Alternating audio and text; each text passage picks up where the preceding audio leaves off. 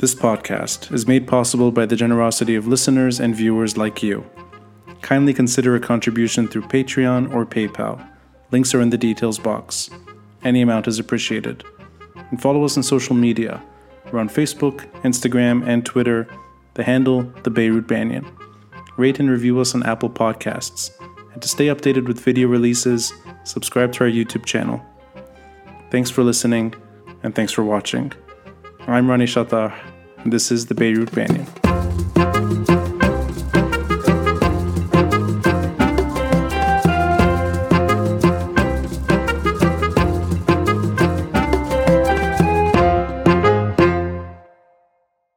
Before we get into Heaven Only Knows, and I've been listening to it, uh, I think on repeat the last two days on Google Drive. That's awesome. So I have it on my phone. I'm actually listening to it.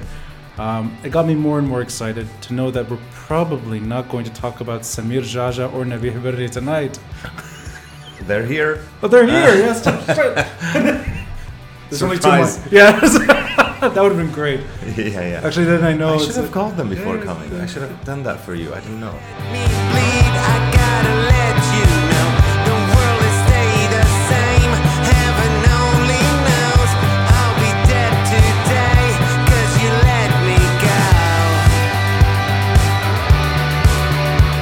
I really can't express how crazy it is to reconnect some, what, 11, 12 years after first meeting? Yeah, I think uh, I think we crossed path in, in 2012. 2012. Yeah. Okay. So I remember you musically inclined. I remember Yeah. you were in Slutterhouse. Yeah. And I think we had a common friend. Yeah. And if memory serves me, me right, you visited my favorite apartment I've ever lived in, Yeah. next to the old lighthouse. Yeah, absolutely. So that for me is heaven. And I never expected to see you again until it was really by chance online on Twitter. I was like, I think I know this guy, and I think I know his sense of humor.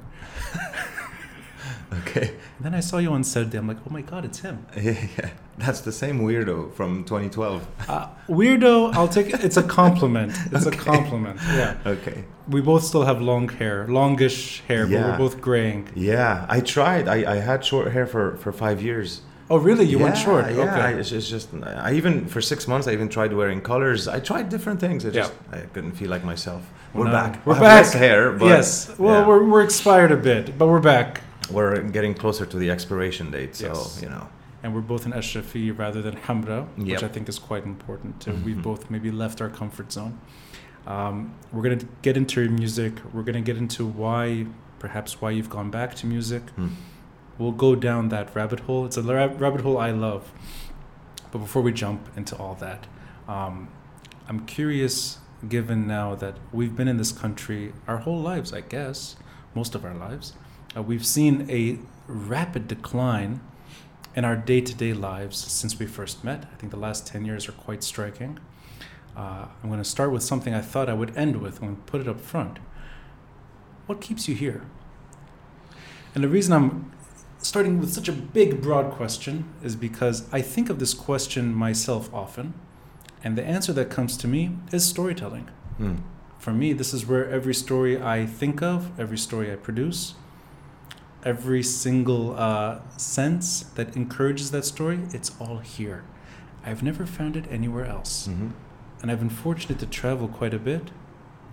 Nothing really hits home like this place. And I don't want to sound too cliche, but I think deep down that is the reason. I'm, I'm attached to the story. I want to hear if the, any of that resonates with you and, and why you stick around. Well, the, the the word home definitely resonates because it's the primary reason as to why I'm still here, and I think this longing for home um, increases as we get older. Yeah. Um, you know, I spent nine years in Paris uh, in my 20s, and to me, it really felt like a second home, and I still go back very often. Um, so, and to me, that's the perfect place to be. Like, I have so much fun there. I, I really, really love it. But and I and I grew up hating Lebanon. I didn't grow up someone Mm. who loved this country. I, I I grew up here, and I couldn't wait to leave. Yeah. And I left after high school and I spent nine years abroad, and then I came back in 2011 thinking that I was only here for six months. Oh, really? Yeah, m- my name stayed on the interphone in Paris for six years. So when we first met, you had just returned. Yeah, but I, I was getting used to the idea that Mm. oh, I might be staying here for a while. But Yeah. in my head, I was gonna go back to Paris eventually. Right. But um, I don't know. Listen, it was a time when so many of my close friends came back Hmm.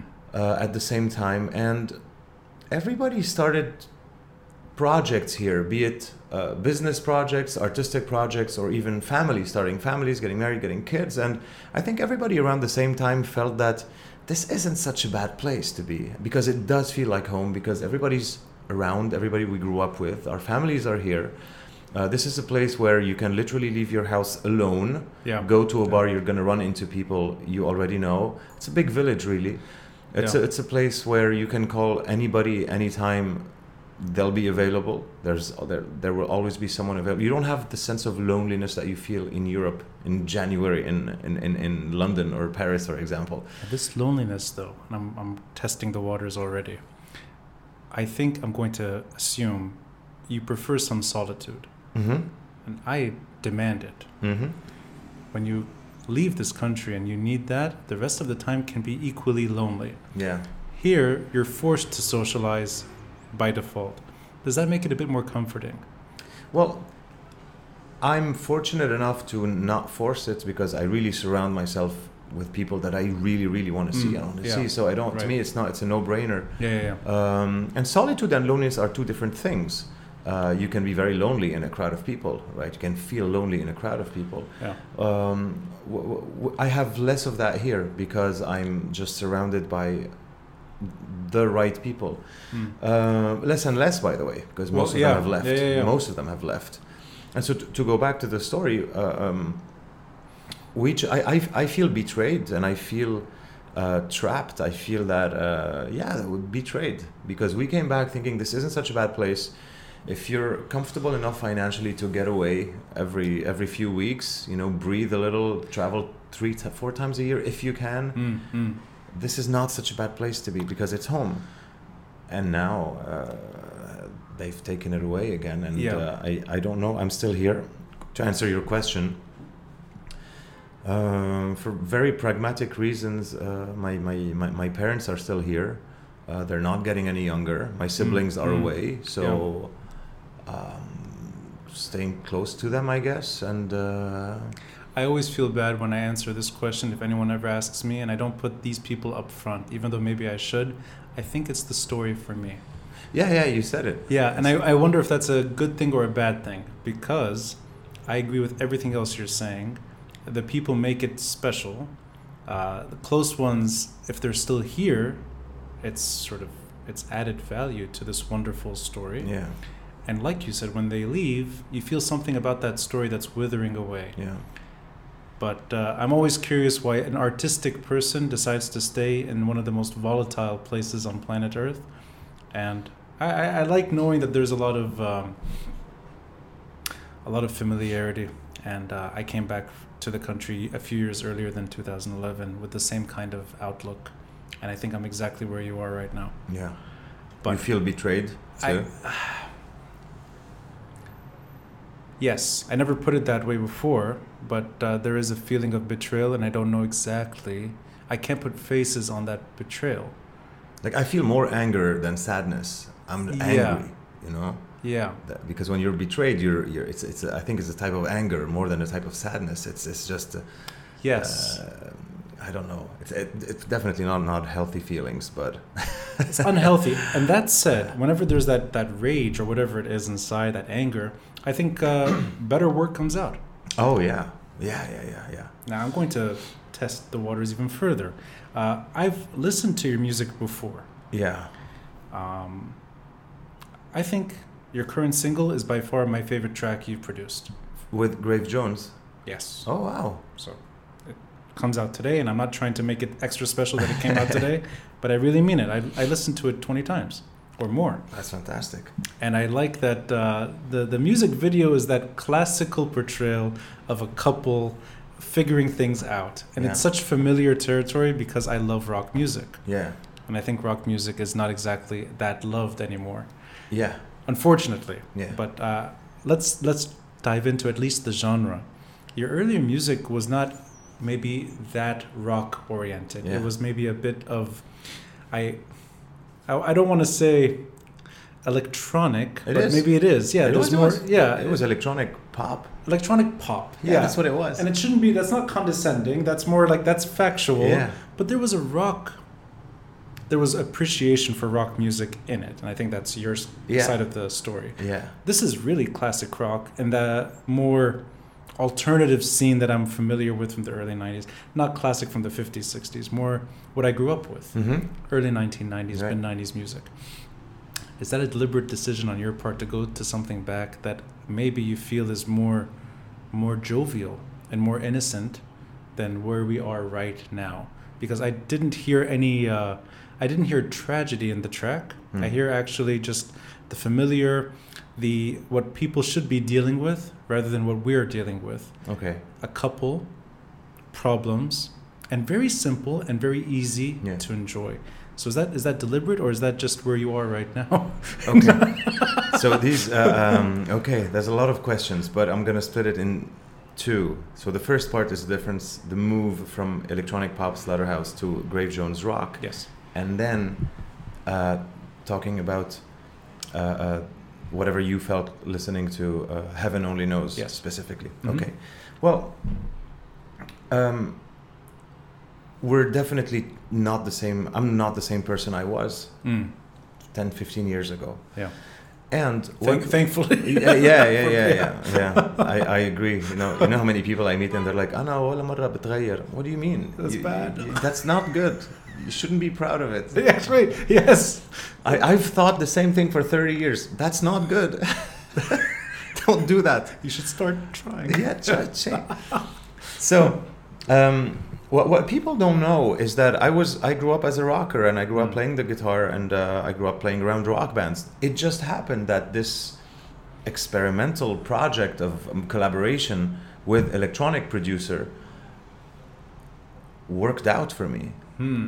so it wasn't so I, I didn't expect i didn't expect it to be as big as it became that Right. quickly but it did and all of a sudden i've I, I, was like well if that's what's working then i'm gonna go ahead and do it and then i convinced myself Hmm. that i well if we're producing music in 2010 i want it to sound like 2020 that guitars are dated i got rid of my guitar um, I don't want To, so I, I would use a guitar to, to write the songs but then when we would go to the studio to produce them I would look for other more intricate more interesting sounds But I like you were looking at 2020 back in 2010. yeah I like yeah, that. yeah yeah because I want I want it to be futuristic and Right. I wanted all of that my concerns are extremely different Mm. now Mm. uh, I think having been away from music for seven years and then deciding to go back plus I think I'm in the middle of my midlife crisis which is which is a revival of your teenage angst you I- know Absolutely. yeah so um, I, I just had this surge of unapologetically me Hmm. I, s- I said to myself i want to make music without a care in the world Yeah. about what music i'm supposed to be doing what's in what's out uh, uh, what kind of sound is hip Right. I don't care. I just told myself there's enough room for everybody.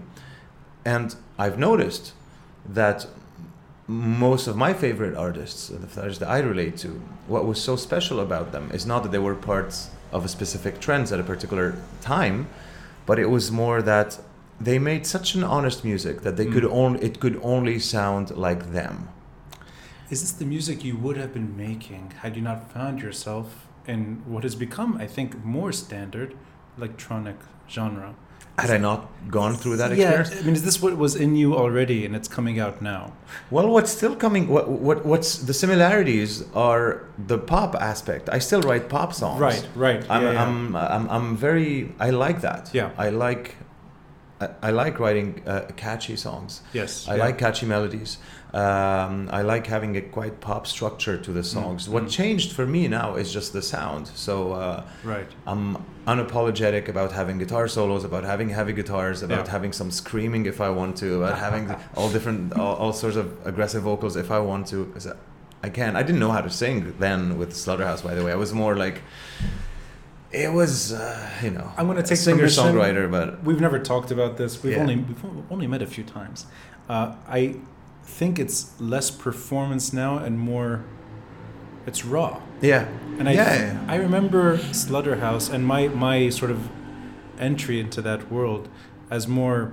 It there is there is a performative element there, yeah, and I I appreciate maybe now I'm looking for something uh, real. yeah, And I think I, I I get from the music that there's even I hope I get this right. You're really deliberately turning off Beirut yeah. Because I Yeah, didn't hear yeah, anything yeah. about Lebanon. There's not there's no even uh, even the music video is, is a universal story. It's not Yeah. Lebanese tragedy. Yeah. Electricity didn't go out, for example. Yeah. this, this is this is something that I've had a hard time with for for since Slutterhouse days. For example, Mm. the first records, first tour, nobody knew we were Lebanese. Just only because I was based in Paris, Right. I just didn't feel right playing that card Yes. because then I would be known for the story and not for the music. Right. See what I mean? Yeah, and yeah. and we have so many examples of uh, bands from this region who make great music, but who end up making it to the internet on the international press, not And- but not a single music magazine because Yes, musically right. nobody cares. We just care about the story that they're Arab and they're Yes. they're you know it's socially and politically important and uh, you know but. Uh, so I was, um, I, I kind of uh, was allergic to that from the start, which I, I, I still am, even though now if something related to Beirut would be part of my story as an artist, I would not feel like I'm faking it because I'm in the fucking middle of it and I'm in the middle Right. of the tragedy Yeah. and I'm in the middle of, I'm in the worst place on earth right now. yeah. Probably. well, one of the worst. Yeah, yeah, probably, yeah. So uh, I wouldn't feel like I'm faking it to, to, to try to, to using that card. But when it comes to songwriting specifically, um, I'm just more sensitive to uh, intimate miseries. Right. Yeah. Uh, to you know, you know? And I think that that is the kind of music I look to. Eh, I listen to, and uh, I don't want to overstep here, but I hear, I hear my favorite bands when you're playing music, and it could be something simple. I hear Like Dave? Grohl, really? his guitar, not his drums, Okay. obviously, You- right? You, know, I've, I've never really listened to the Foo Fighters. your guitar riffs are not. They, uh, your guitar riffs are really reminding me of the Foo Fighters as they were getting famous. Their second, third albums. Well, m- my publicist says that, but I've, I've never really listened to the Foo Fighters. I, so I, I wouldn't know.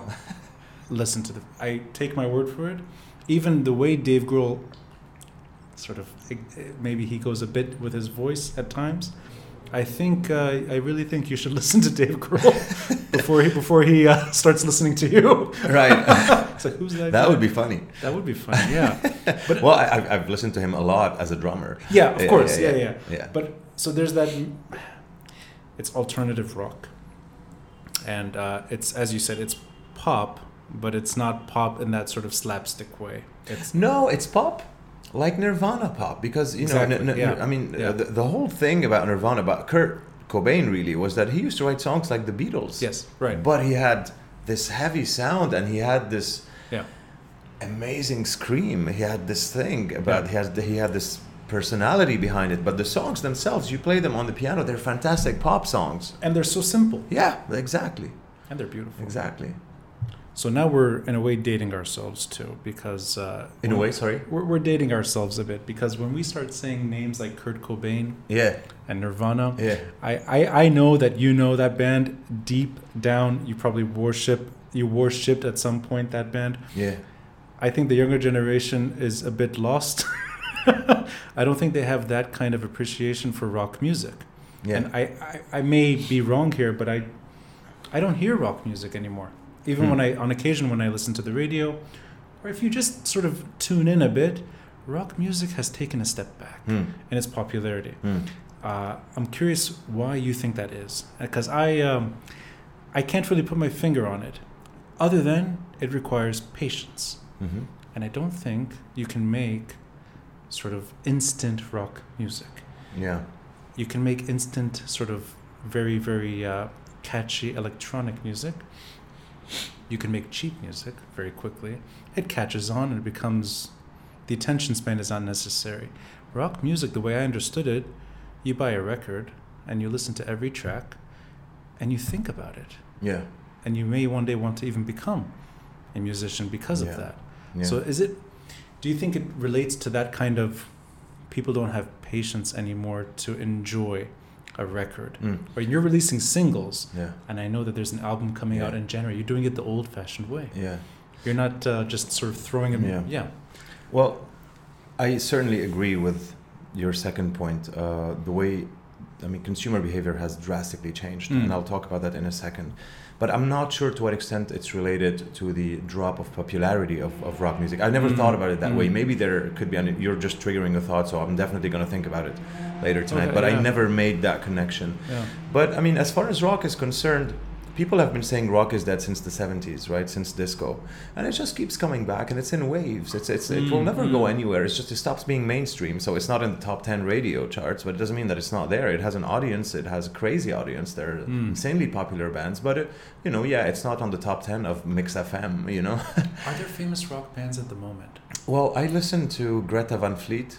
Okay, so this is great. I don't even know who that is. So that's These- that, okay. they're famous. Well, they're they're young. Um, I think now, a few months ago they released I think their third record, and now the guys are 25, but they started when they were like 18, 19, and they were very divisive because.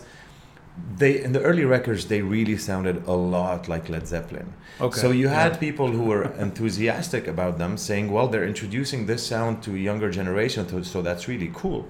And you had the haters who Yeah. would say, "Well, if I want to listen to Led Zeppelin copycats, well, I might as well listen to Led Zeppelin." Right. And I felt more into. I wasn't hating on them, but I didn't really listen because I was not interested.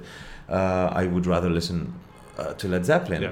But then came that third record, which makes sense if you think about it. Everybody was being so harsh on these kids who were 18, 19. Ex- who you're expecting them to reinvent the history of music. Of Yeah. course, you're going to start by mimicking and imitating your favorite artists when you're young. Yeah. That third record, they grew into themselves. You can definitely feel the Led Zeppelin influence, but they sound nothing like Led Zeppelin. Yeah. And it's a fucking fantastic record. Oh wow. Oh yeah, I'm I'm listening to it um, on loop. I, I love it. It, I mean, so you found this music. Is it something that is caught on? Is there international recognition? Yeah, there yeah, is. There yeah, is. yeah. Okay. These guys tour. They fill stadiums Yeah. and things like that. Yeah. So there is okay. So there's still some. It's there. It's just not on the radio. It's not mainstream. Right. And uh, you know, but this happens a lot. I mean, in the '80s, where rock was very popular, and it got to a point where all the bands sounded and looked the same and became boring. Yeah, yeah, the same thing is happening now with I think hip hop and R and B. It's this oversaturation, and at some point, Right.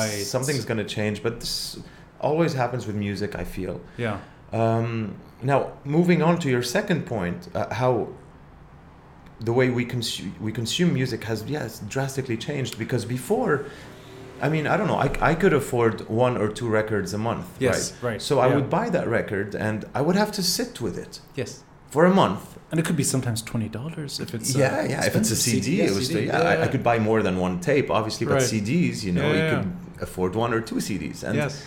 and you you had to sit with it and you would have an instant favorite song and then it will move on to another one the week after and i would know every lyric every Yep. drum roll everything about the record plus there was an element of freshness to it because that record was only competing with my other records right. it wasn't yeah. competing with every existing music in the history of the universe which is one click away Yeah. so when I release a record now, I'm competing with the 40,000 songs that w- that were released on the same day, but also I'm competing with the Rolling Stones and Michael Jackson and everybody's a click away.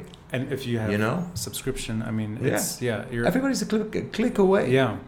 But I think So it- it's difficult. It's diff- it's difficult because you can't really blame the consumer. Yeah. It's it's uh, it's what's it's that technology that's prominent now, and uh, I, I don't know if there's a, a I'm not sure how to answer that. If if you could reverse that process, I think we were forced to take our time.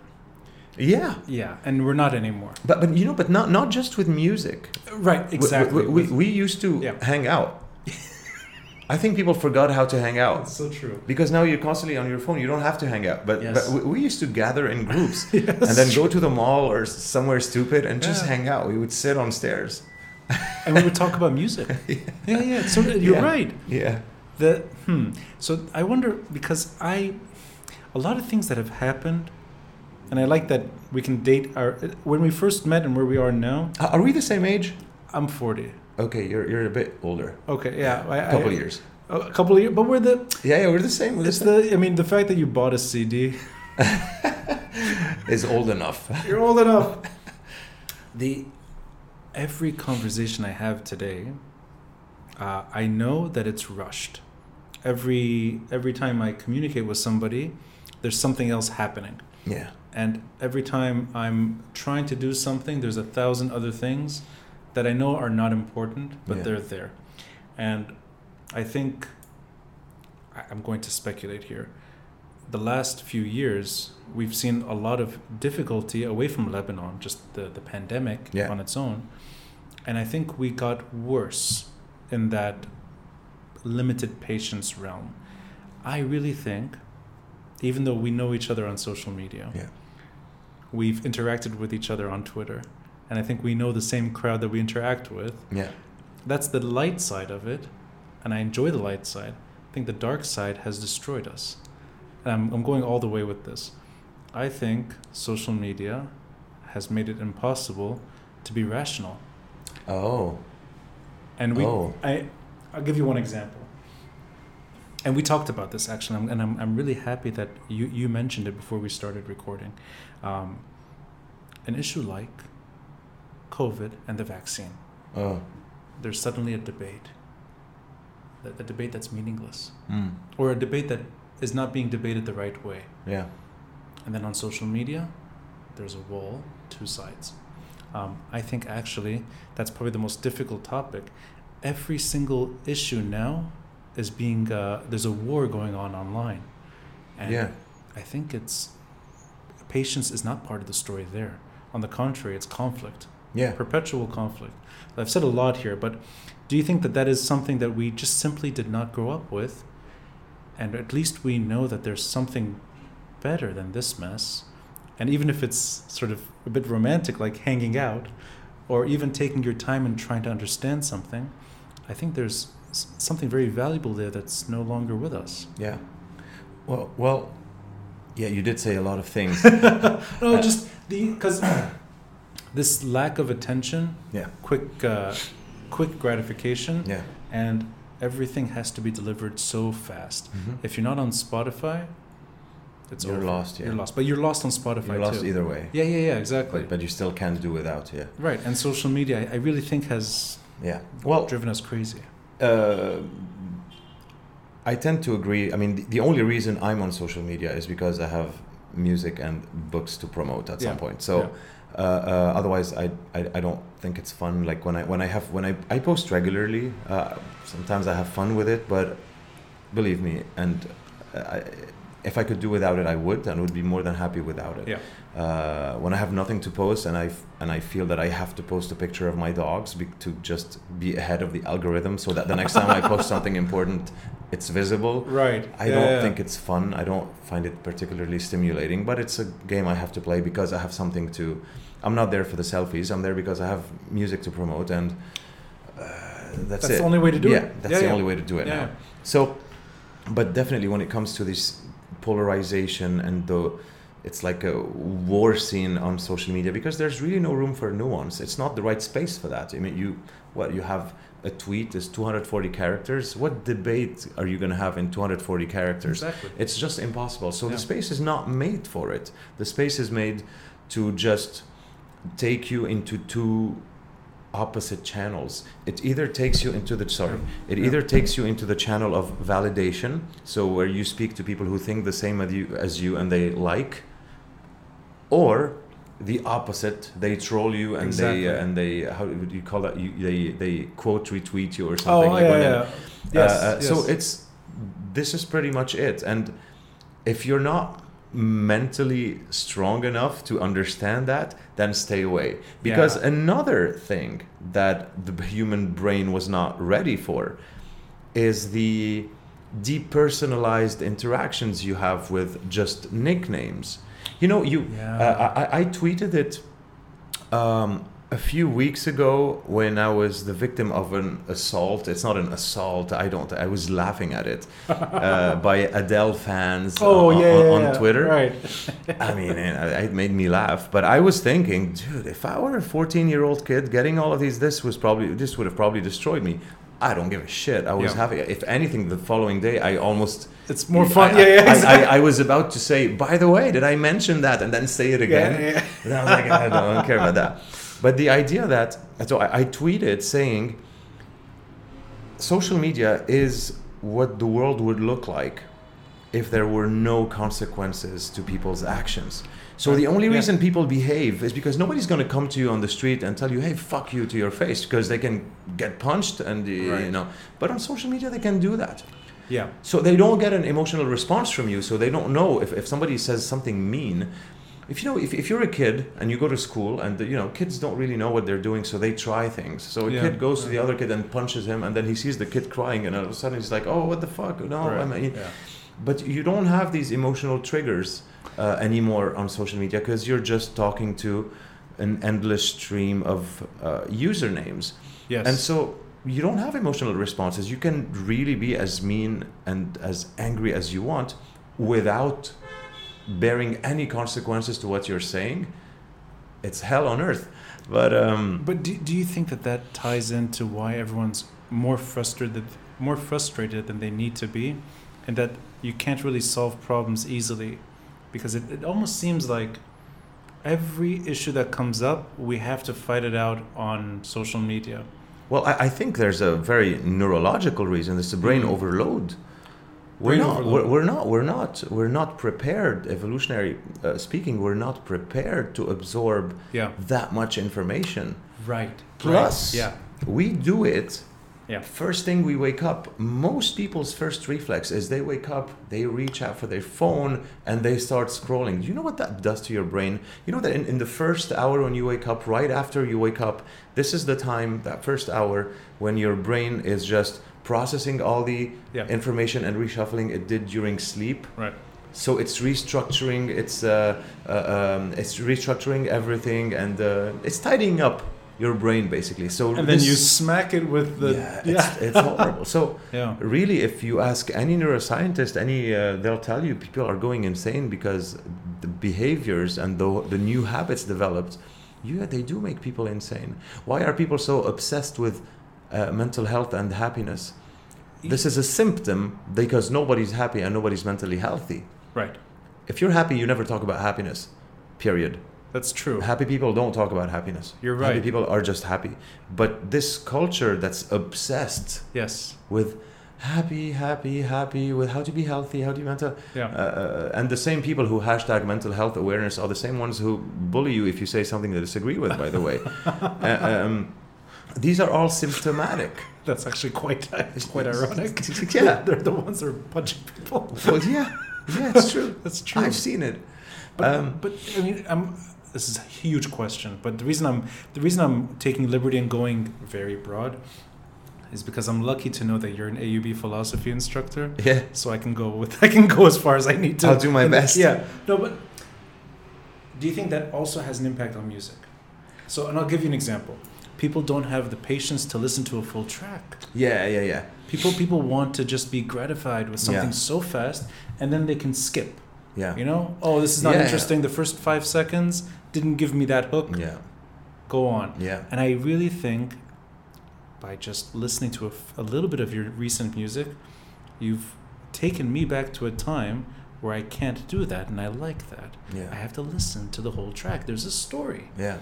So I, I'm wondering if you see the consequences even in, in what you love doing, which oh, Well, is de- definitely. Yeah. They're definitely in the same pot. Mm, You know, mm. you, you're told if, if you go on these YouTube uh, videos where they tell you how to release music, they teach you how to play that game. So they tell you your video has to be interesting the first three seconds, Right. otherwise people are Right. going to skip. W- Yeah. Really, that's the pressure you're putting on me to make it interesting for the first three seconds. Yeah. Really, that's what you're giving. That's the chance you're giving me. I'm putting, I'm pouring my fucking heart out into what I'm doing, and you're telling me you got three seconds. That's incredible. Otherwise, somebody's gonna skip. so YouTube is already in, like that's their way of making money. That's I, I'm not sure YouTube does that, but it's it's them knowing consumer behavior. Right. That uh, usually, if uh, for example on, on on Instagram, I know that uh, yeah maybe like five seconds it already counts as one play. So if if, if something plays for more than five seconds, it's one view or one play or something. Yeah. Because most people, and yeah, it is it, it, it is difficult because you want to put so much effort and a lot of time, money into something that means so much to you, but you know that, like video, for example, but you know that it's gonna be watched on a tiny screen like that with people scrolling with their finger. It's it is a mind fuck. And I know that you spend time making these music Yeah, videos. yeah. So I'm gonna reference to your most recent music video, which came out today, Yeah, yeah, which I saw it on Instagram. yeah. And you know, it's so funny that when I you sent it to me in a Google Drive folder, I click, open, and sit down and I watch it on my laptop. That's as close as I can get to MTV Right. in the '90s. Right. For me, MTV was everything, Yeah, and I would finish school or finish work, and before MTV became crap, yeah. Well, before they stopped playing music. before they became exactly before when they used to be music, I would love watching the full music video Yeah. and you'd see the, the artist and the, the track and you'd learn you know and it would require some patience i watched your music video the most recent one that came out today for heaven only knows on my laptop i enjoyed opening it and watching it and i wanted to know where the story goes Yeah. And it already reminded me so much of those older music videos the way that the way it started it's like oh this is this is a real music video this is not 10 seconds this is a story And it's narrative. It's not conceptual or uh, Exactly. yeah, yeah. And then I saw it on Instagram, and it's funny. I didn't watch it on Instagram. I was like, Yeah. oh, that's how it works. Of course. I'm not going to five minutes on Instagram, no. But on my laptop, I know what I'm Right. doing, and I open it. And I felt it. sense. Yeah. But then I don't know. Will people actually take the time on Instagram to watch it? Probably not. That ruins, I think, the experience because I know that you spent time on that music video. Yeah. I know that Smithereens, which came out almost a month ago, or Uh, even more, more, more. uh, late August. late yeah. August. Yeah. I mean, the effort, and I know that you made a lot of effort putting that video together when there's no electricity, It was terrible. Yeah. in the heat, Yeah, yeah, yeah. It was horrible. and you made it happen. Yeah. I don't want to see that on on Instagram because I know I know what you went through to make that music video. Yeah. But how does it feel for you as an artist? Uh, yeah. Well, listen. Um, my concern is elsewhere. My attention is elsewhere because Mm, the way I mm. see it is well, and I, I don't want to sound bleak or gloomy, but uh, to me, I'm, I'm whenever I'm doing anything now, I'm always thinking about, well, um, what would I want to leave behind Yeah. when I'm gone? I'm not saying I'm dying now, but eventually, I'm, um, we're all gonna go. If you know a kid in 2100, whatever, uh, uh, uh, just stumbles upon, discovers what I used to do. Hmm. Um, you know, how would, would they get to know me a little bit? Would they would, would, would they relate to what I'm doing? Would they feel some of my uh, suffering? Would they feel some of my pain? Would they, will, will they feel less alone? Will they feel more isolated? Will I'm very conscious of that, and uh, I- I'm, I'm just trying to because when whenever you decide to uh, release anything, Yeah. you're really and that's to me that's the greatest thing about art. You're really leaving a trace of yourself out in the world to be independent. Yeah. So uh, um, this is all I think about. So I'm not. The, rest is secondary. So of course it is annoying to know that you're gonna put so much effort into something and people are just gonna s- scroll through with it and everything. But I try to put my attention elsewhere, and it is. It really is. Well, what what what does it? What really matters to me is uh, I'm leaving bits and pieces of myself out in the world, and I'm curious to see the independent lives they could have. That's interesting. Uh, so you you really you're just it's about it's really about the craft and the content and everything else is Yeah, secondary. yeah, I appreciate that. Actually, I think I live the same way. I don't always. I, I do look at Instagram sometimes or just social media to know that it's. I don't. I know that that's not where I want to be. Yeah, Yeah. I'm forced to be there. Yeah. But uh, yeah, I agree with you. Yeah, you know how many people uh, try to talk me into because sometimes I post, I do stupid stuff and I post funny things, and these are the things that get most traction. Mm-hmm. And everyone's like, "Well, you should do more of this and more of that." I'm thinking, "You'll get more followers." I'm- not interested in more followers. Yeah, exactly. I, I'm in. I'm not. I'm not trying to be an Instagram influencer. I'm a musician trying to promote music through Instagram. yeah. So if I'm gonna have one million followers, but only ten of them are listening to my music, I don't care about the, the, the other million. Like I really don't, Yeah. and I really don't. I'm glad Uh, you're I saying this. wholeheartedly don't. So it's it's tricky because you, like we said earlier, you're kind of forced to play that game, and I do my best, and I do enjoy it, and I have a lot of fun on it. Um, but but I mean, there's also a reason why. I don't follow a lot of people because Yeah. I don't want to fall in the trap of the, then I want to keep up with everybody. So I don't Right. do that, and people think I'm rude because I don't follow back. But forgive me, the only reason I don't is because for my own sanity, I, I because if I follow you, I'm gonna want to keep up with you. And then they'll probably Uh, want yeah. you out. I would rather choose it. I would rather Yeah. like decide, oh, I wonder what this person's up to, and then I'll go on their profile, Right. rather than have it be But imposed on me. I'm so happy you're no, you're emphasizing that the number of followers is simply irrelevant. it- For me, it, it, it, it definitely is There- irrelevant. there's no link to your appreciation of your music or, No, no. or whatever. It makes zero And- difference in my life. So Yeah. yeah, yeah, yeah. But there's something there, and we, we talked about this briefly. That is, I think, a uh, maybe a form of democratization. oh yeah, So I have an Instagram account. You have one. yeah, Uh, we all, all of us have one, and we all have the same tool and how to use it. yeah, I guess it's there's a lot of everything that could go wrong in that democratization experience goes wrong on Yeah. social media, and you can have fake things emerging, treated as valid, as- important. yeah, exactly. Yeah, And I think I think uh, that may have had ripple effects on how we even, not just how we live, how we govern ourselves, and there's something about democracy there, and the ability for all of us to amplify our voices all the time yeah, to the point that it becomes anarchy. yeah, So, is there anything you can say to that? And it just maybe your own experiences yeah. online, making your own content, and seeing this crisis emerging. Mm. Well, here's the thing. I think this started with. Um, there's definitely a, a, a, uh negative type of democratization, which Mm. is uh, democracy by dragging people down as opposed to pulling everybody up. So whoever right. stands out, we want to pull it down, pull them down, and have them be at the same level as everybody. Right. This type Yeah. of democracy that doesn't like exceptions, that doesn't like people who are, who are slightly more talented, who are more exceptional, who are more interesting, who are smarter, who are more knowledgeable. They don't like that. They want you to think that everybody is the same and we're all down. Right. So this happens. How does this happen in, in culture? Well, um, remember Paris Hilton? yeah. I, I love Paris Hilton. She's like the, one of the most hilarious One of the most celebrities. talented uh, musicians she's, of all time. she- she's hilarious, and, Yeah. and I think she's she's fantastic. but if you if you think about it, uh, she was in our modern era at least, and really um, at the beginning of the internet, she was the first person who was famous Yeah. for nothing, For just being Paris Hilton. for Yeah. just being, right? It's true. So here's the point I'm, I'm getting at.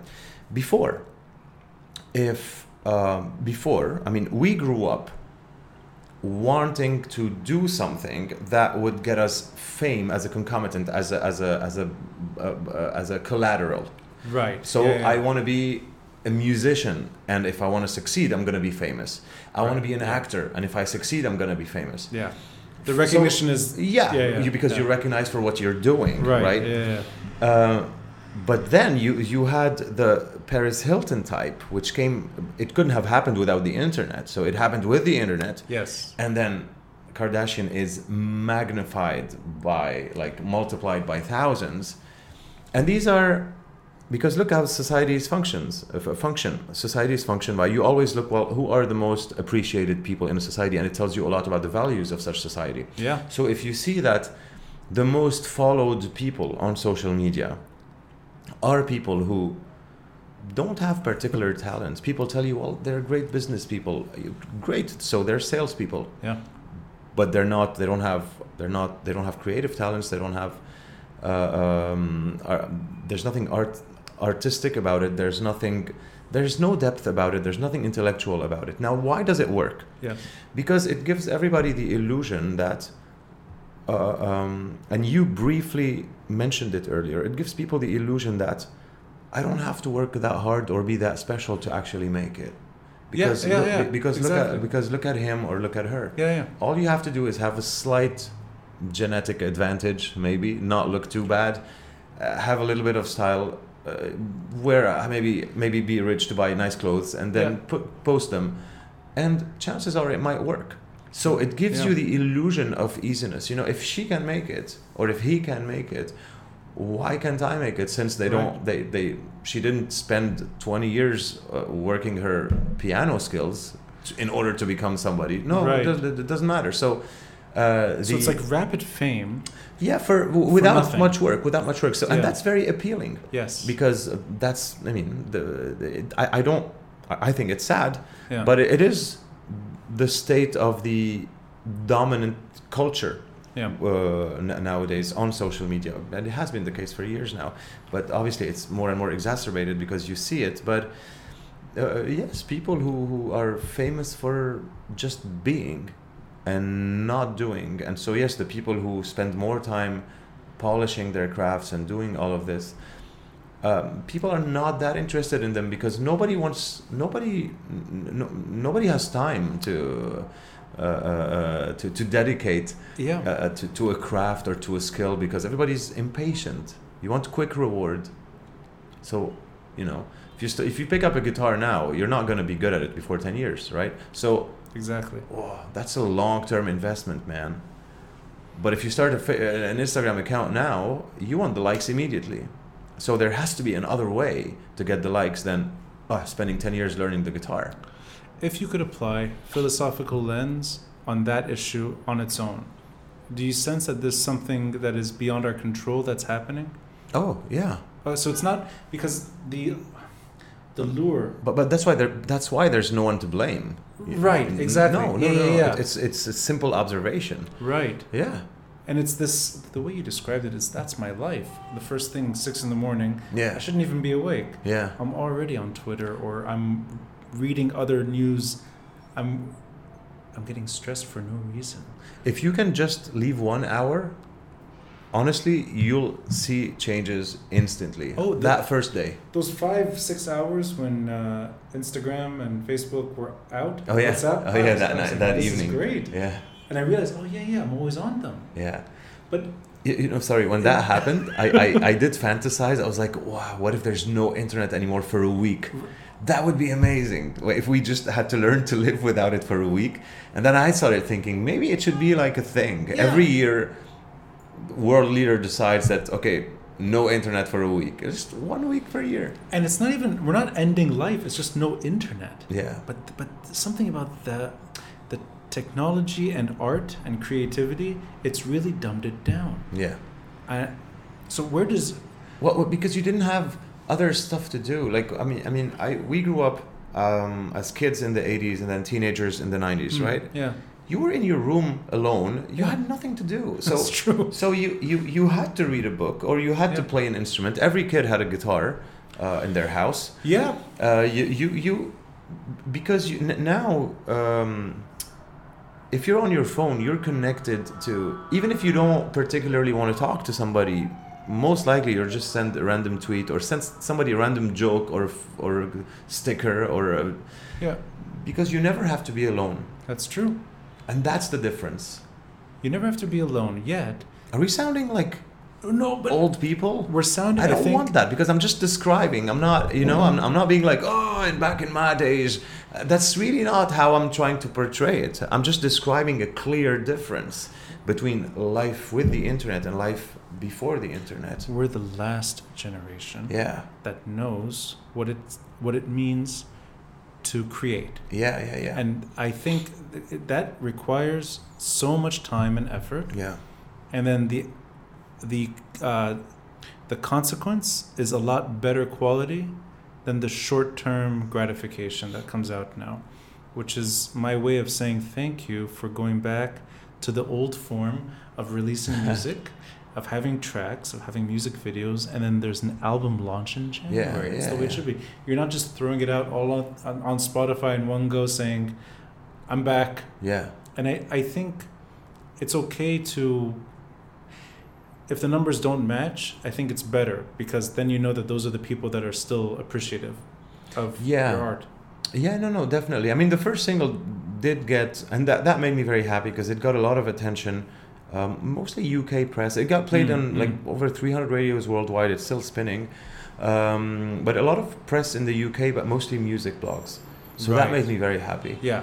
Uh, they didn't care where I came from or anything. They, Right, it was right. just like, ah, that's such a cool rock track, and Yeah. uh, Grave Jones bringing rock back to pop to the pop charts and all of that. I was It didn't That matter that you're really in. Beirut. No. Yeah. no, no, That no. must feel good. Yeah, yeah. Because you feel validated in that community of people who like that type of music. Right.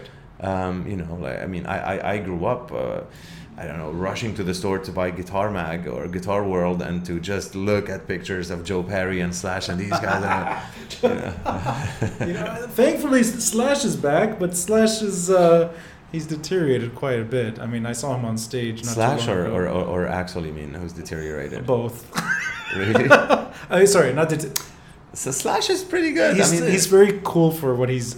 He must be what mid fifties. yeah, late 50s? yeah, late fifties. Yeah, he still has it, but when you get a little too close, like oh my god, he's he's he's old. They're old, man. They're old, they're old, Everyone's yeah. like, yeah, Axl doesn't sound the same. The guy's sixty.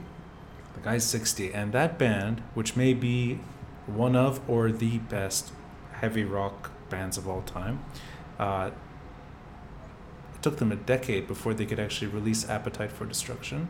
There was Uh, uh, uh, appetite?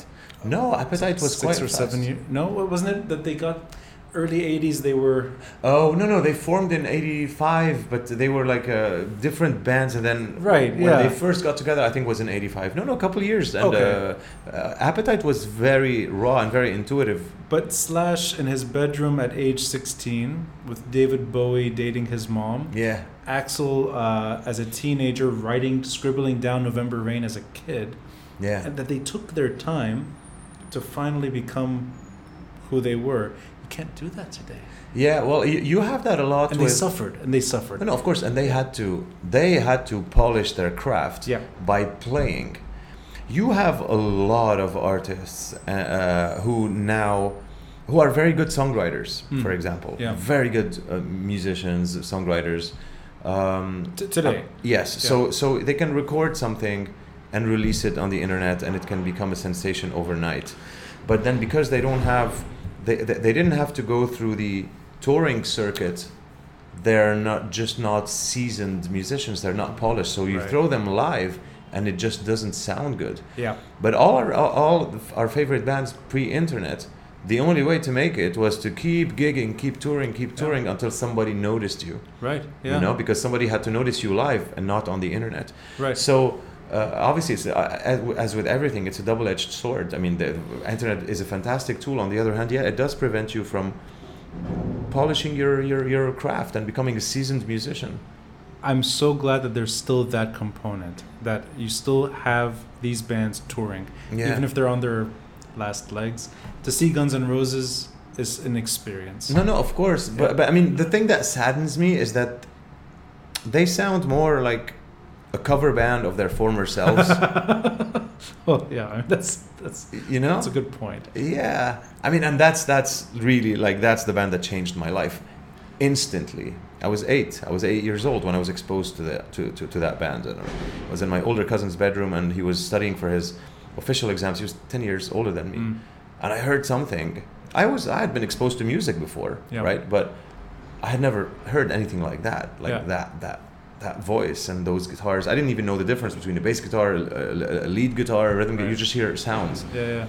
And I was like, what the fuck is this? Yeah. And I go to my cousin, I say, what is this? And he, he takes a piece of paper and he writes down Guns N' Roses, Use Your Illusion. And I go to the tape store, I buy it, I go home, and I instantly knew Yeah. that I'm just not going to be a banker. Like, I don't know, but like my, my, my life changed instantly, instantly, instantly. I did, and then later when I heard Ozzy's voice, I was so terrified by it, and but Mhm. at the same time so drawn to it. Yeah, yeah, yeah. I was like, I, I'm scared of this, but I want in. I don't know what it is, but it's it's so magnifying. It's uh, uh, um, There's something very innocent about that too. yeah. Oh yeah. It's when you're very young, Yeah, you're yeah, just yeah. being exposed to what is so powerful, and and and then it, it lives in you forever. You know, every first time is the last time.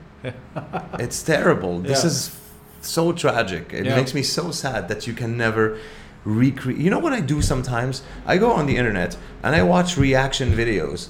Oh. Of four, four, 14 year old hip hop fan listens to Guns N' Roses for the Right, first time, right, and I just try to vicariously relive that through them. I'm like, I want to see his reaction, and it's it's fucking insane. The guys are like, what? They, Yeah. they can't believe that that this exists, that this is true, that, that, that, this is real. They're like, how did I not know about this before? And it's amazing watching them because that's the exact reaction I had when I was a kid. So no, if, Yeah. if uh, people still relate, if they if, if they're exposed to it, uh, because it's so visceral and it you know we're all human. Doesn't matter what year you're born, it's it will still talk to you. And that's why when you said uh, you're worried about us sounding old, I think it's it's not so much old. It's that we just remember Really different world. it's a different world. It's a different world, exactly. Yeah. And it's not that long ago. Yeah, and i mean, I think I guess the, the only way not to sound old or be like, we, we we don't get credit for it. It's just that we did not have the same options that people had, so uh, Right, that people have yeah. today. Sorry, people like you said. Now you can skip. Before you had to sit with the record, and you would like you said we would know these rec- records intimately, and we would be we were fans, and by fans me I mean like if you you know we had gangs like if you liked this band or this style you didn't talk to the people who Yeah, like the other true. stuff things like Yeah, that now when i was talking to a friend of mine who teaches uh, the guitar Hmm. and he was telling me and th- this is a cool story uh, i mean a revealing story Yeah. he was telling me about the difference with students he used to get in the late 90s early 2000s versus students he gets now Late 90s. Okay, so really our generation and yeah yeah, yeah, and now because he's a bit older Oh. Um, and he was telling me that back then, I mean, the way he's used to it is that a kid would come to him and say, "I want to learn the guitar," um, and you know, the the guitar teacher would say, "Well, okay, what are you into?" And the guy would say, "Well, you know, I'm into um, the Red Hot Chili Peppers. I'm into Jimi Hendrix. I'm into uh, Ozzy Osbourne. I'm into whatever, Yeah. something." Now it's it's not that it doesn't exist, but it's more and more rare because most of them would come not knowing what they really like. So uh, so they'll have a playlist. So he tell them, "What are you Yeah, into?" Yeah. And they'd say, "Well, I don't know. I have this playlist. I like these songs." Ro- the and it would be every, not just it would be everything. So many things. Yeah, yeah, they yeah. just yeah. Most I mean, if they're interested in guitar, so it'd be Mm. guitar, but without any knowledge, anything. Sometimes they don't even know the artist's name. They just know the song. right. You know, yeah. so uh, the, the again the, the relationship is very different with, Yeah. with between consumer and music. Well, it's it's called consumer now. Before it was a fan, I think. yeah. yeah. But that I, I don't know why I'm just nostalgic for the way it was, and I think that may every, maybe every generation goes through something like this, but Oh, definitely. yeah, but ours is a bit profound because it's just we we did not have we, we didn't have access to that. Yeah. So we, we didn't have this. That's why I say we don't take take credit for it. But the fact that we did not have as many options, the fact that we were forced to get bored. yes yeah And boredom is amazing. Boredom is the best thing I can think of. And by boredom, I mean to sit and have to figure it out between you and yourself. I don't know how to get bored. People, I don't know because I'm so used to sitting on my own. How can you get bored? You're always having thoughts. You're thinking about something. You're making up things, things in your mind. You're trying to solve a riddle or somewhere of something. So, I, uh, I think that's a luxury, and I think it's a lost art yeah and learning how to be bored and sit with a record and uh, you know I think also boredom is how you get work done and Yeah. your art comes out from it. yeah Imagination. yeah So we don't. I don't think we have much imagination anymore. yeah But without sounding too dinosaurish, um, I'm just going to emphasize it for people listening. So the, the album is Heart Rage Hotel and it comes out in January. yeah hopefully end of january End yeah. of January. Yeah. Okay. Regardless, these two tracks, Heaven Only Knows and, and Smithereens, they're they're going to be embedded in the track. clips of the videos as well because I'm, I'm a fan. I'm a fan of the old fashioned music video. I'm glad to hear that, man. and I, I'm, I know that the effort was put into it, so I appreciate that. Um, we are both talking about things that are universal to a degree. I mean, everyone on planet Earth has gone through this technological shift. yeah. Yet we're in the country that has gone a completely different direction than most uh, countries we probably have lived in. I mean, I don't think of any other country that has been as tragically, uh, what the word is anymore, whatever this is at the moment. Affected, Affected, uh, yeah. redirected, Redirected. destroyed, I know. I like I like the more neutral, redirected, redirected. Yeah, then gone astray. gone astray than Lebanon. Yeah, but we both have stayed during really what is probably the most painful period yeah. of Lebanese history, at least for our generation. And does your art benefit from being here? Even when, even when the subject is not part of the story, even when Lebanon is not what you're singing about, but do you find that this is the better backdrop for an artist? No, No. not Okay. at all. And can we go into why you, for yourself, why it may be negative? Because I do find that it has negatively impacted me, but it also has brought out some very important things Okay. that wouldn't have happened. But let, let's go into the negative. Why is it not? Uh, because when, um, if you want to create, you have to have enough headspace, and uh, free headspace. Mm. Uh, meaning that you don't, you can't be worrying about problems of survival. Yeah. Okay. Yeah. This is most likely how art, like the guy who was in the cave painting, that was the guy who had nothing to do because everybody else was hunting and he was probably injured Right. and he yeah. had time on his hands, so he, he he didn't have to worry about survival, about solving survi- problems related to survival. So Mm. he started painting. yeah. You, you, you know, so if you're uh, like for example I, I spent all of july august really trying to figure out elec the electricity situation and i was going insane Yeah. i did not have the only the only the only 12 hours of creativity and of artistic productivity i had for two months uh, that last summer Yes. when we shot the video to smithereens between one day between one night between 6 p.m and 6 a.m Right. that was it the rest of the time i was just trying to solve very basic problems that our ancestors worked so hard so that we never have to deal with them again i was listening from that caveman. He's like, yeah. I was listening to the radio today. I was in my car listening to the radio, and there was an advertisement for a hotel. I'm not going to mention the hotel or the, the, the, the station because it's irrelevant. yeah. But you know what the advertisement said? Oh no. It said, Do you want electricity? Yeah. Do you want internet? Come to Ronnie's Hotel. This is Or the level. Smartville. This is the level we're playing at. So this can't be good. Uh, if if you're an artist and having to deal with this, and I don't like it. Like I I I'm, my wife will tell you like I'm I'm somebody who'll call a guy to come change the light bulb. I don't want to deal with these things, I, and I'm not. I didn't. I, I, I'm, I'm not. I'm not spoiled. I didn't grow up rich. Nothing like that. But I just there's a lot of things that I can do without. I don't want to deal with it. And so I'm answering. I'm still answering your question. Mm-hmm. The country doesn't help. I want to be somewhere where I don't have to worry about any of this stuff, and I just want to be free to do what I do. Now, the positive part is that if I were, let's say that if I were to move to London now or to Paris, Yeah.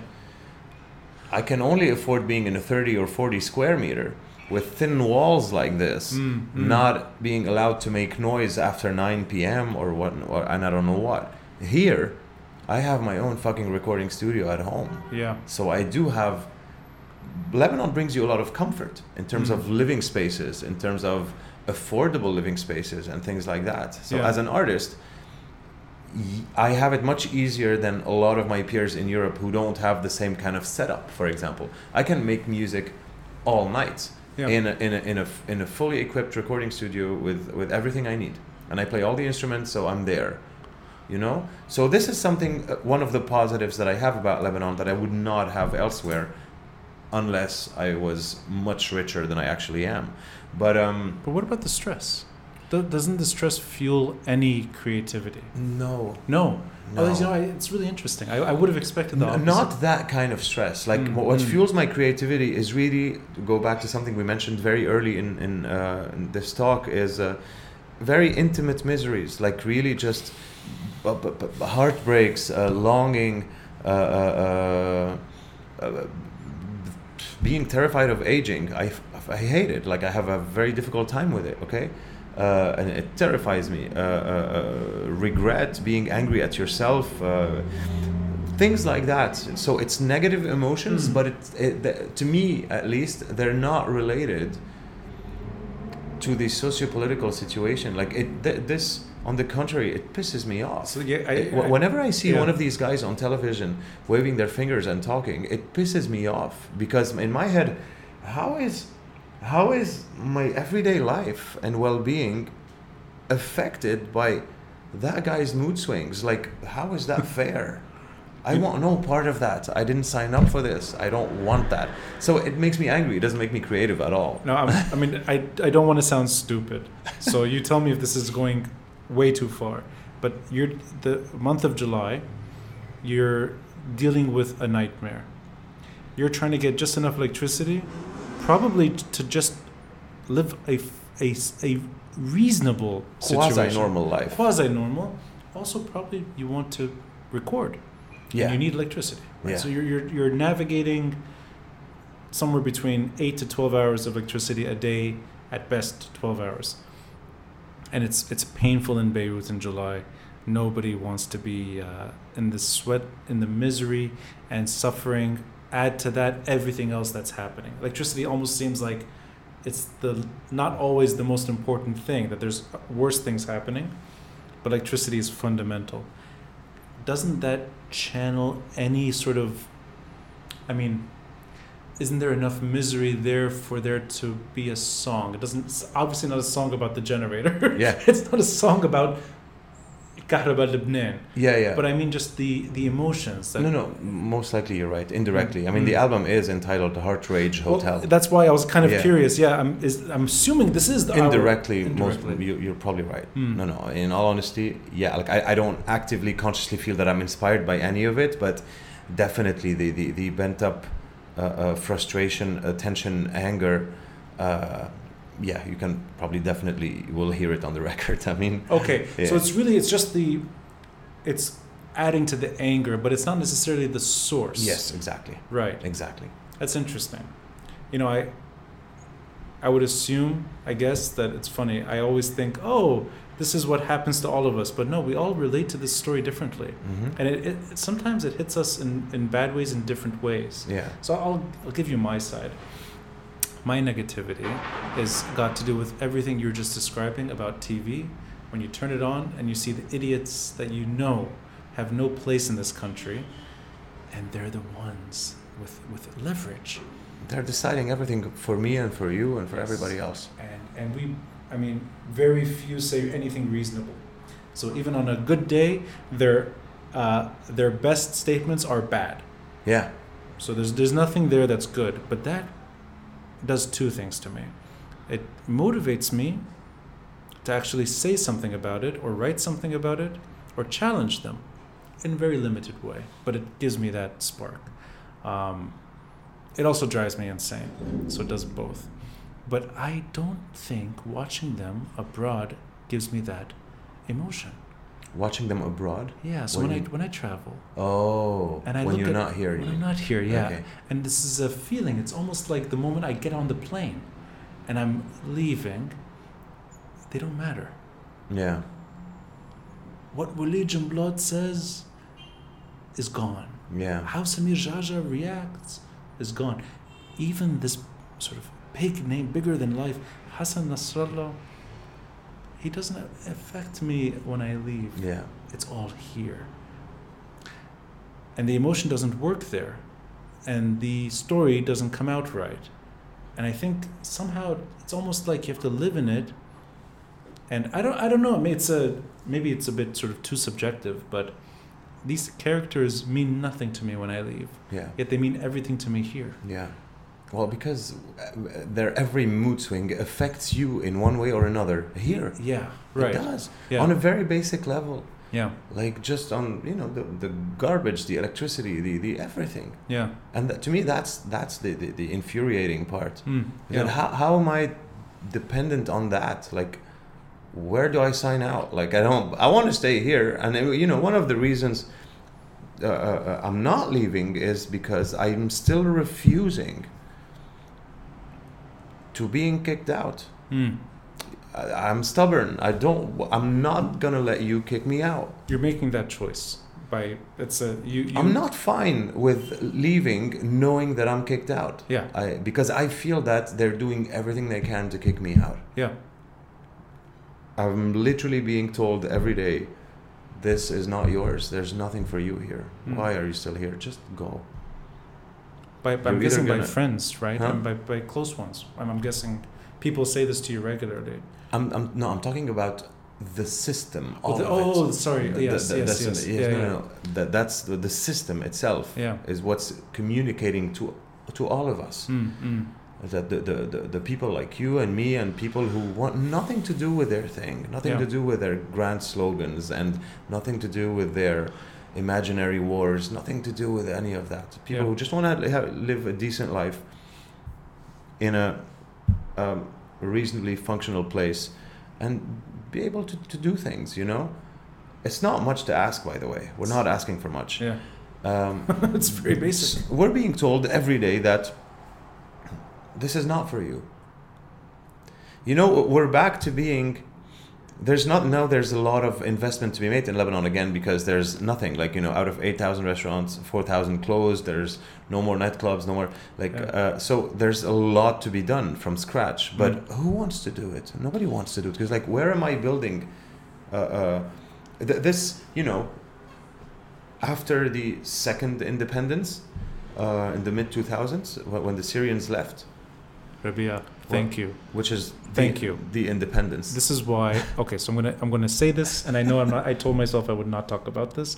I want to talk about it just because you brought it up. Thank you, Rabih. Thank but you. but of, of, I mean, no, no, no. what else is it? You said it without even hesitating, and I know that you believe that. Oh no no! In in my head, that's where in my mind, this is when I celebrate the independence.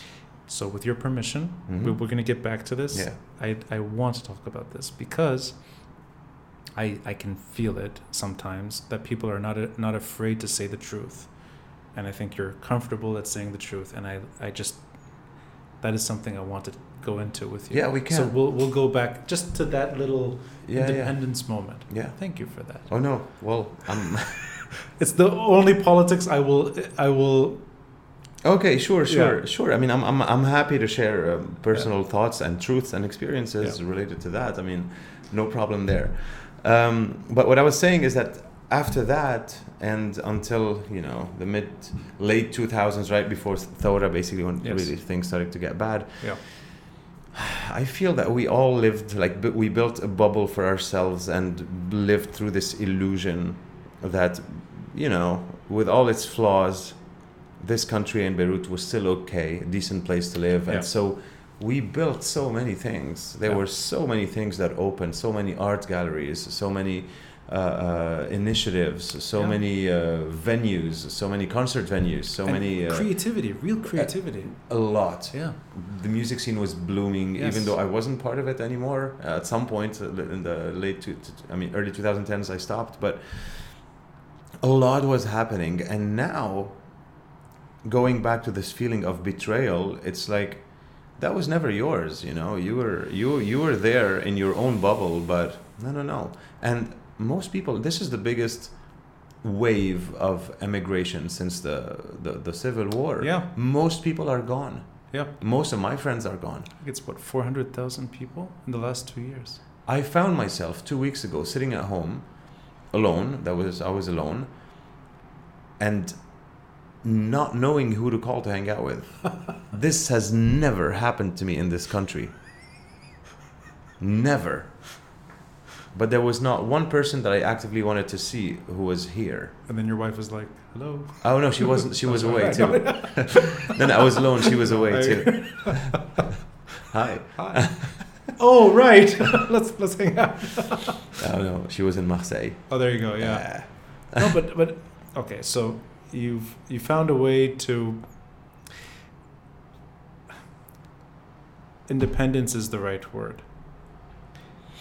I was here. You were here. We know what it. I'm assuming you were here because you wouldn't have, I think, said independence so I mean, when it when the big demonstrations happened, or I wasn't here. You weren't here. No, oh, okay. No, I was in France. You're in France. Yeah. Okay, but that's that's even more interesting for me because I okay I came back in the summer.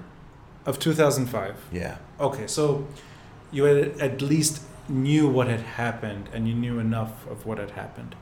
Uh, I Oh yeah, yeah, yeah. Of course, of course, and um, yeah, yeah, yeah, of course. Rabih, I need to fix my posture for this one. He's you've made- getting excited. I, you've made a shitty week into such a lovely. You've you've corrected so many hours of incorrect back and forth, and now it's correct. Yes, nobody should be ashamed of it either, and I think too many that are steering the ship, at least in terms of persuasion and uh, narrative, or trying to explain the tragedy yeah. they willfully ignore that that was a magical moment, Yeah. nothing to be ashamed of. Yeah. And I get lost in people that this is not necessarily us only. It can be visiting dignitaries or whatever, anyone with leverage in the story or influence, that they write it off as something that was on par, sort of like a, well, you have a March 8 issue and then you had the March 14 issue.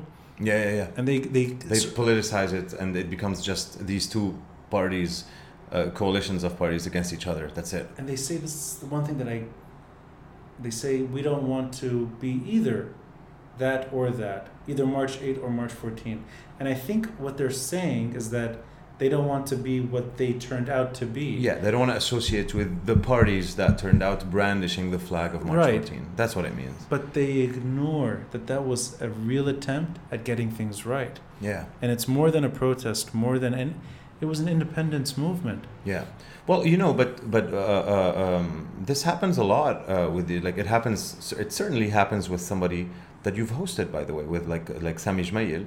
You know, and you have a lot of people who say who don't want to associate with him or the Kataib because of particular events during the civil war. Right. But and I understand his frustration because a lot of them are like, but why doesn't he let go of the party and changes the party or whatever? yeah But his argument, which is a very fair argument, is the party is not just about that negative point that you're talking about. There's a history, there's uh, uh, there's glory, there's accomplishments, there's a struggle to the party, and I'm Yes. not willing to just turn my back on it because of something that happened, that something bad that happened in a context of war when Yeah. A lot, nothing good was happening anyway. So I fully understand that the people, the the the.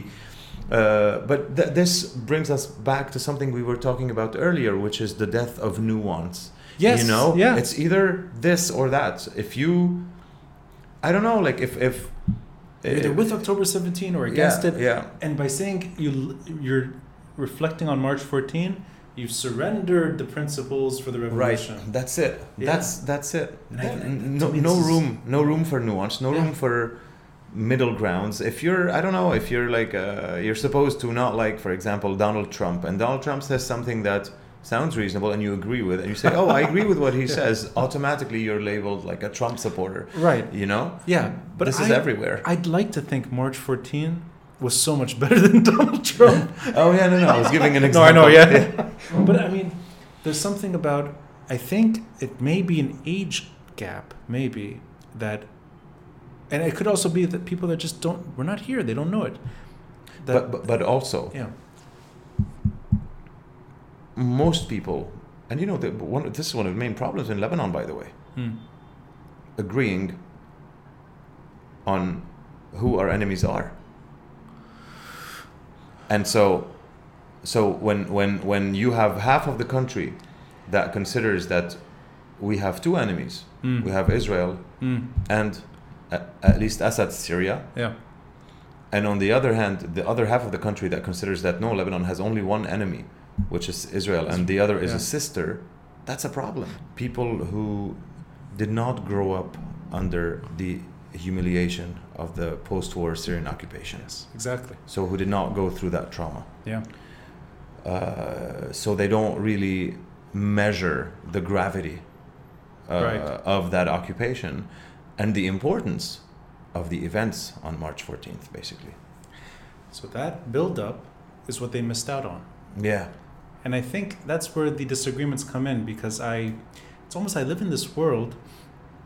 If you defend the principles of March 14, you're losing half of your audience. yeah, because you're either Uwait or Mustaqbal or Raida. Yeah, Right. yeah, And even though 16 years ago, we didn't think of those names the way we do now. yeah, you, if you say Kata'ib, uh, since 1930, whatever, 1936 until today, you take any decade, you say that name, it'll bring up different yeah. Reactions, course, of right? course. Same applies to I think anything. If you Yeah. say mustaqbal, if you say uwid, look, you can say any name in this country, and depending on where when it is, it'll bring up something else. We did Right. not have this anti-establishment sentiment 16 years ago. Right. But I think it's a misunderstanding because there's something wrong if you can't at least appreciate the attempts that were made before, and it's our generation too. Yeah. It's not just our parents. We Yeah. were there too. Um, I think if you can't build on what was tried before, this really is a lost cause. Because I don't, I see no shame in standing up for this country's independence. Yet it almost seems sacrilegious sometimes to say it. Yeah. They're like, no, you have to talk about other things first. I, I, I think, I think 2005 was exactly how you said it, an independence movement. Yeah. It was. I mean, to me, it is a second independence, Yeah, and that's the one that I relate to because I was here. yeah. I don't relate to the one in '43. right, Uh, you exactly. know, I studied it in history books. That's actually well said. Yeah. Yeah, but I mean, I was here. I was here, uh, not physically at the protests, but I was here, uh, and and it was part of my life. I was watching it every day on television. I was talking to my friends who are all activists on the ground. Yeah. And when I came back in the summer, it was a different Lebanon. Even though the bad stuff had already started, but it was a better place than January 2005. Yeah, yeah, yeah, yeah. And I think that that's something that just should not be ignored. I'm glad you said it. It's rare for me to hear this unexpectedly. And Lebanon in the '90s was super gloomy. It was dark. When did People you leave? When, when did uh, 2002. 2002? I couldn't wait to leave. Yeah, yeah, like so- I felt, I felt oppressed every day. Where, did you live in 2000? When, when did you, where were you living before you left the country? Junior. Juni. Oh, okay. So I know. I think uh, there were. I I remember every time we crossed the checkpoint, heading north, so just past Jbeil, Yeah. that Mukhabarat checkpoint. All the checkpoints on the old road, and then if you go a little earlier, the checkpoints that were in Beirut. I mean, you had to know what it was like to live here, and be afraid. Dude, they used to come wake us up at 6 a.m. in the morning, knock on our doors, walk in with guns, and my father had to hide in the attic. This has happened to us so many times. They would go in, push us around, search the whole house. My father was not allowed to have a passport for uh, until post 2005. Uh, um, one morning, I remember we had a I had a basketball game with the school, and I was one of the better players on that on, the, on that team. I scored two because an hour before the game, I had just gone through that experience of them coming to the house again to search the house and to look for my like it's. I, I'm having shivers talking about If it. If you don't mind me asking, and I can remove it if, if you don't want. yeah, Is it related to anti-Syria? yeah. My father was Uwit. He wasn't a wit. Yeah, okay, he was so, a, ca- a captain. Yeah, so think, he's n- he's not Uwit anymore. right. He's a pr- not at all. I'm I'm very happy Yeah. you're saying this because it's important to for anyone who talks about that group, criticize Samir Geagea as much as you want, criticize the Uwait as much as you want. In 2004, that party was still banned. That, that, but that's what I mean. Yeah, When we so- in, in 2005, when I came back, I don't know how to say it without it sounding wrong because somebody somewhere is gonna link it and probably say that oh well I'm Uwit. I'm not. I don't give a shit. I would not vote Uwit. Neither will my dad, by the way, who is completely opposed to Samir Geagea. Uh, the, the, but I hope Aune. no, Okay. no, I'm joking. I'm joking. no, no. But, but usually it's either or. I know. I was gonna say like, oh no. because no, but, but but you're right. What's Yeah. the, there's no Aouni ideology. It's usually just Yeah, Bashir supporter who hates Samir Geagea. Right, that's what it is. yeah. That's all That's there is. true. That's the, that's the depth of Right. of, uh, of the Aounist ideology. Uh, yeah. you know, we're Christians. Uh, who's Right. the second best? We'll go for this guy. No, no, but it's it's. I'm sorry to interrupt you, but it, yes, you're describing a moment where this party is not a. They're banned. They're banned. So- So Samir but- but- Geagea is in jail. But that's what I said when I said it's a different Lebanon. For me, coming back to a country where all of a sudden people could brandish the flag Yes, exactly. was absolutely insane. Yeah. Because you have to understand on what visceral level this pokes me. You know, I grew up in that environment, in that uh, persecution, being proper persecution. I'm telling you, man. Like knocking on doors at random hours to come and like fetch him. We would have to call people all the time to get him out of jail and things like that. Like it was not good. And to come back and see that all of a sudden people are allowed to brandish this flag man that was intense. That was that was that was uh, ironically a liberating feeling. Even Yeah. if it's a flag i would never brandish now but i'm not for anything being banned. Yeah. i'm for every flag being uh, uh, n- now you have parties who beat you up if you're carrying the lebanese flag. That's true. yeah that's the problem. But I like your your you've got that perspective where you grew up in this country knowing what it was like.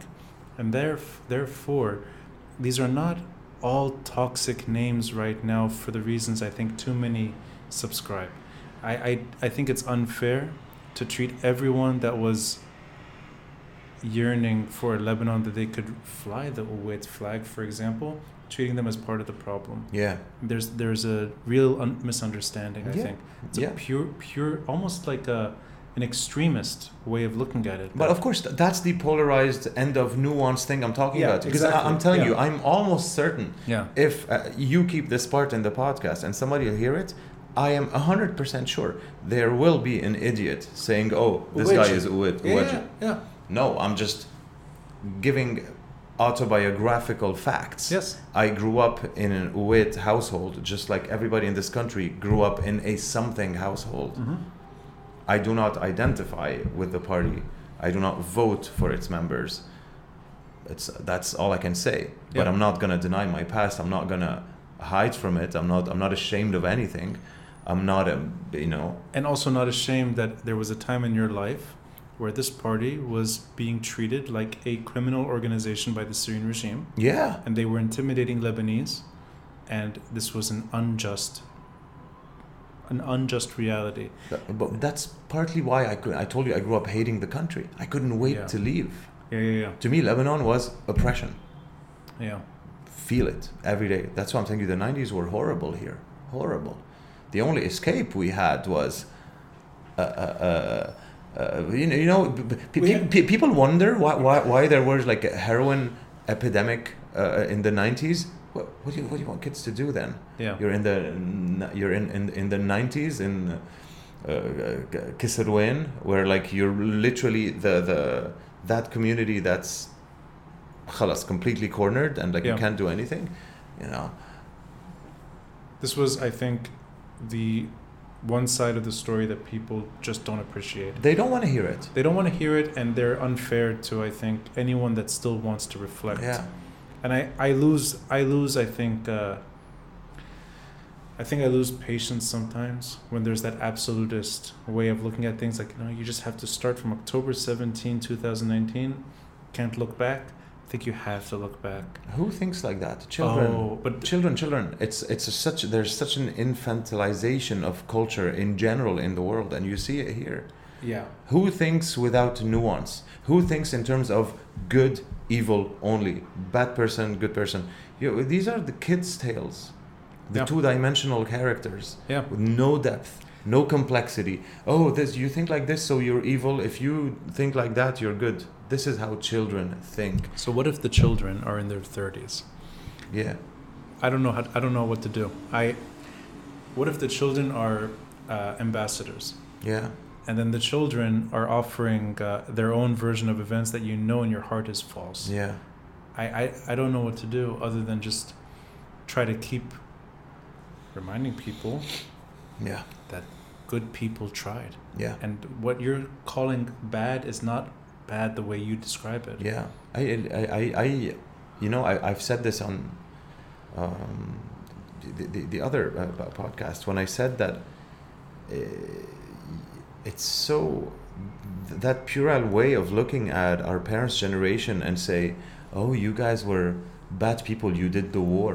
Exactly. Who thinks like that? Yeah. Other, you have to be a child to think like that. These were people defending their households, Yeah. defending their from all across Lebanon, all parties. I'm really talking about Yes. all parties Yeah. here. Yeah. They were people who didn't know any better. They were told there's a threat, and a lot of times there was an actual threat.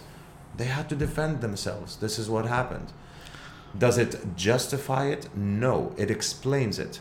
Explaining does not mean justify. Justify means make it just.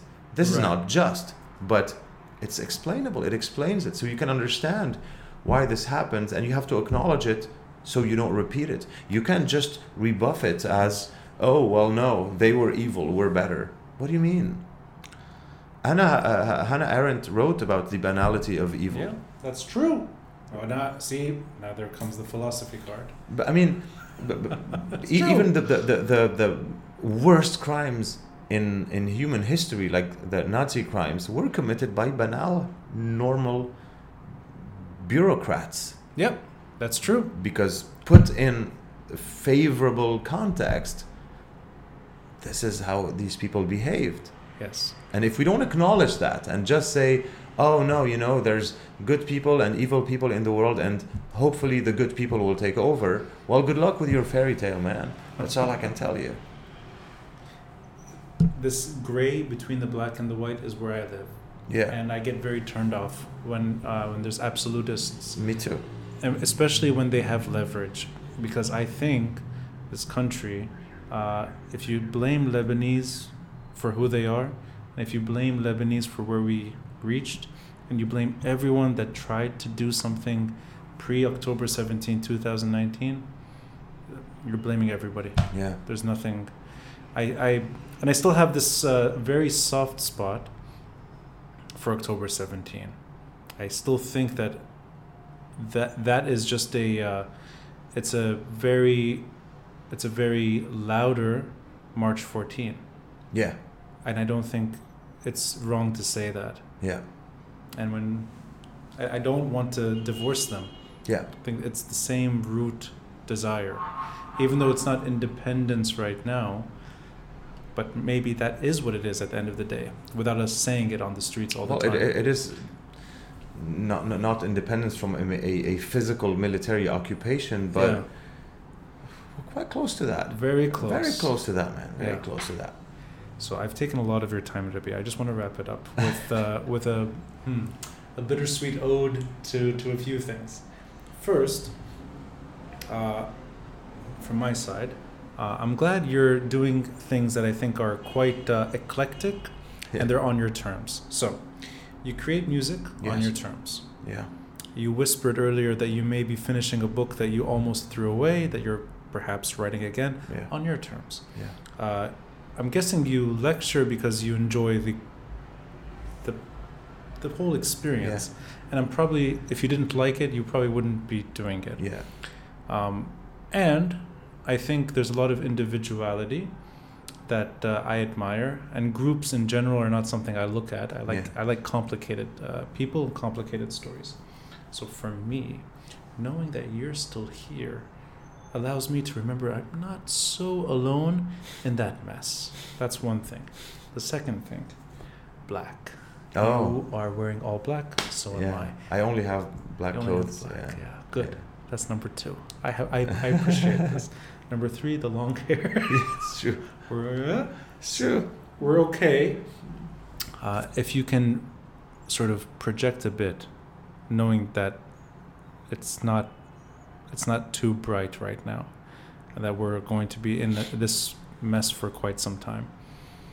Can you see how your life evolves in this country? You're married. Yeah. you have taken that that that step and can you imagine having a better life here in the years to come because I, I don't I don't, and it it kills me, but I don't. yeah I, I, I don't. Um, I think that we're all clinging on to whatever can give us a, a tinge of hope, like elections, like whatever. yeah yeah yeah But it's also volatile, and it's. Uh, I don't. I don't see it. I just don't know. And I, I, I'm not saying it's it, it's gonna be horrible throughout, uh, but it's a terrible position to be in because I really don't know. Like I know nothing.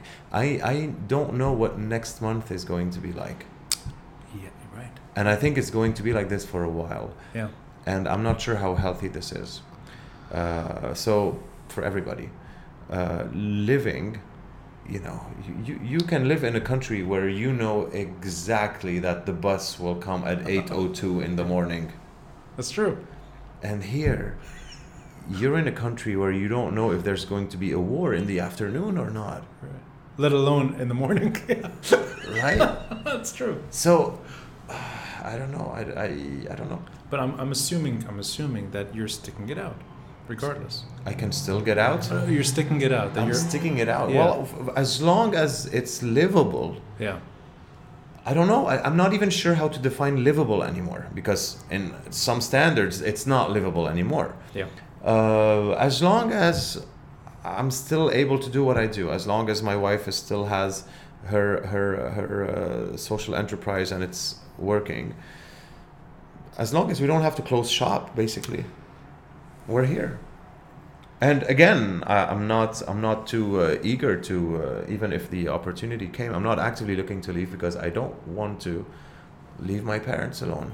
My brother is professional boxer in the states. My sister lives in Nadeem, Dubai. Yeah. yes yeah, yeah. Um, I mean, I'm I'm I'm I'm I'm here with them now. Like I I I don't see them a lot, but I try. once a week is good. Oh, that's more than enough. Yeah, once a week is good. Once a, you're a great son. Sometimes twice if they come to Beirut. That's you know. No, you're you're a, you're a very very good child. Thank you. I see my mom once a week, and she's Okay. complaining. I'm like, no, that's healthy. That's good. Twice a week it wouldn't work anymore. no. No, but I I hope for selfish reasons again that you stick around. I I, I will fade away with this country, and um, I'd like to see you play live. That yeah, would be a too. treat. Yeah, Yeah, me too. without our masks when this is all past us. Yeah, yeah. So, Rabih, thank you for spending your Friday night. I know you probably had a thousand better things to do. Uh, it means a lot to catch up. It also means a lot to do this the day this single comes out. Heaven only knows. So it'll be in the episode, and I look forward to the full record Yeah. in late January. Uh, keep doing everything you do. I'm glad we finally got the chance to catch up. Thanks so much for having me. And uh, I told you I had a fantastic time reconnecting with you and having this conversation with or without the cameras. I really had a blast. And they're still recording. So no, I don't have. I didn't have a thousand better things to do. I'm, Oh, that, good. That's the thing I wanted to do. So Excellent. I'm very happy to be here. you, you fixed my week. There you go. We should do this every week. With pleasure. Ah, the whole politics, Rabih. Thank you, Rabih. Thank you, Habib.